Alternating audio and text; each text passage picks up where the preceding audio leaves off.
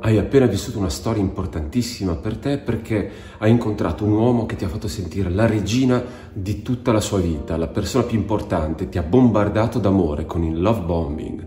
Dopodiché però la cosa si è un po' rotta e ha iniziato un po' a astenersi dal comunicare con te e ha iniziato a denigrarti e poi si è allontanato, cioè è entrato nella fase di scarto e quindi adesso sei disperata perché lui non sarà più l'uomo della tua vita, sappi che se parliamo di un uomo che è un narcisista patologico, in realtà quest'uomo tornerà purtroppo nella tua vita e lo farà attraverso delle tecniche chiamate di hoovering dall'aspirapolvere, cioè ti risucchierà nella relazione.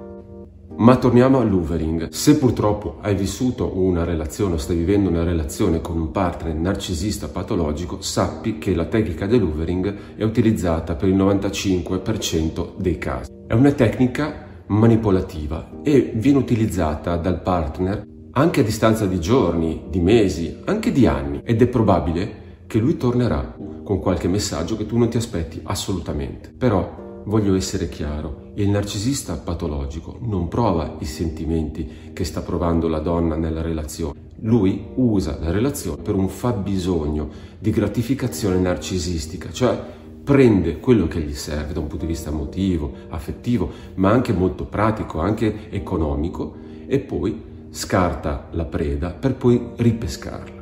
Dopo la fase di distacco in cui pensavate di averlo perso per sempre, lui si farà vivo con l'unico obiettivo di cercare dalla propria vittima una reazione, qualsiasi essa sia, anche un insulto, ma l'importante è avere una reazione, perché allora lui lì comprende che in realtà la donna ha un piccolo spazio in cui è ancora affettivamente legata all'altra persona. E ricordiamoci che questa tecnica funziona perché c'è un'ambivalenza di fondo nella donna scartata anche dal narcisista patologico, anche se soffre, per cui nel piccolo spazietto nella sua mente, nel suo cuore, c'è una parte in cui dice però mi piacerebbe che tornasse, vorrei poter ricominciare con lui e lui a quello si aggancia. Proviamo a elencare i modi più comuni con cui il narcisista patologico cerca di risucchiare la vittima all'interno della relazione. 1.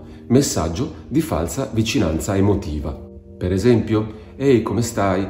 Ti sto pensando, lo so che questo è un periodo difficile per te e io voglio starti vicino.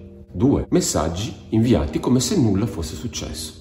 Magari c'è stato un momento in cui hai beccato con un'altra donna e avete avuto una litigata furibonda per il suo tradimento, lui dopo magari un mese ti invia un messaggio come se nulla fosse capitato e come se i rapporti fra voi due fossero assolutamente normali, anzi, come se fosse un rapporto che va alla grande. 3 messaggio chiamate per eventi speciali, per il Natale, il messaggio la chiamata per il vostro compleanno, con frasi ad esempio è il tuo compleanno, vorrei essere lì con te. 4. Se ad esempio avete figli con questa persona, il messaggio potrebbe riguardare i bambini. Ehi, lo so che mi odi, però di al nostro piccolo Mario che mi dispiace non poter essere lì per il suo compleanno. 5. Messaggi riguardanti eventi futuri. Ehi, lo so che non volevi più vedermi, me l'hai già detto, però questo, questo weekend c'è il concerto di vorrei andarci con te. 6. Messaggi che riguardano cose che piacciono a te ma che in realtà a lui non sono mai piaciute. Ehi, ti va di andare a fare un corso di baciata? Ne inizia uno proprio la settimana prossima. 7.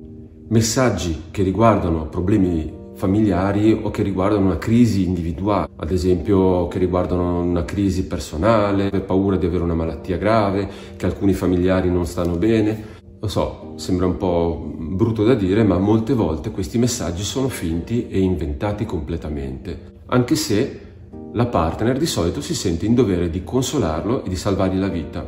8. Ti inviano messaggi che riguardano un'altra persona. Ehi, ciao, bella, come stai? Allora tra 5 minuti sei lì dalla fermata?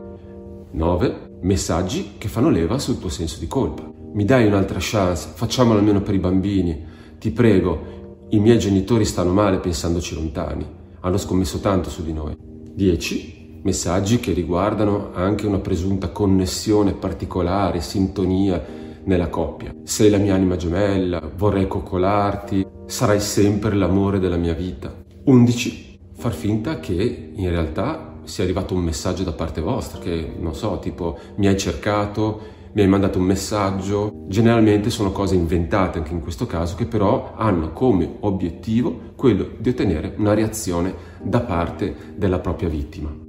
Ricordiamo però che lo schema è fisso e ripetitivo. Quindi ci sarà l'overing, cioè questo cercare di risucchiare la persona all'interno della relazione, probabilmente il narcisista spenderà molte energie per riconquistarla completamente con una fase di love bombing, dopodiché ci sarà la denigrazione, ci sarà lo scarto, cioè uscirà di nuovo dalla relazione, si farà cercare, vi lascerà nell'angoscia, dopodiché utilizzerà di nuovo l'overing, cioè vi risucchierà dentro alla propria relazione e così si va avanti con uno schema fisso e ripetitivo. Tenete presente che molte vittime subiscono l'overing almeno sette volte nella loro relazione, cioè quest'uomo riesce a scappare e riconquistare per sette volte in media una propria vittima. È veramente una situazione di grande sofferenza per chi cade in questa trappola e possono passare mesi, possono passare anni, può passare molta parte della propria vita inseguendo qualcosa che in realtà non è.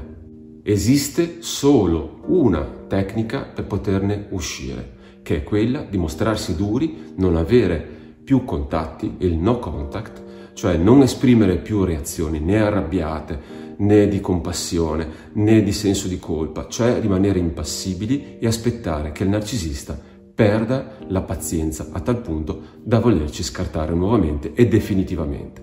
Fare questo è veramente molto difficile per cui molte volte c'è il bisogno da parte della vittima di confrontarsi con altre persone o che hanno superato questa fase o che hanno comunque un punto di vista che possa aiutarle ad uscirne e iniziare a intravedere lo schema fisso e ripetitivo. Ovviamente le cose che riguardano il narcisista sono più forti e gravi a seconda del grado di patologia di questa persona. Quindi esiste tutta una gamma di questi comportamenti, ma alcuni aspetti sono sempre presenti in tutte le relazioni con un narcisista patologico e perverso.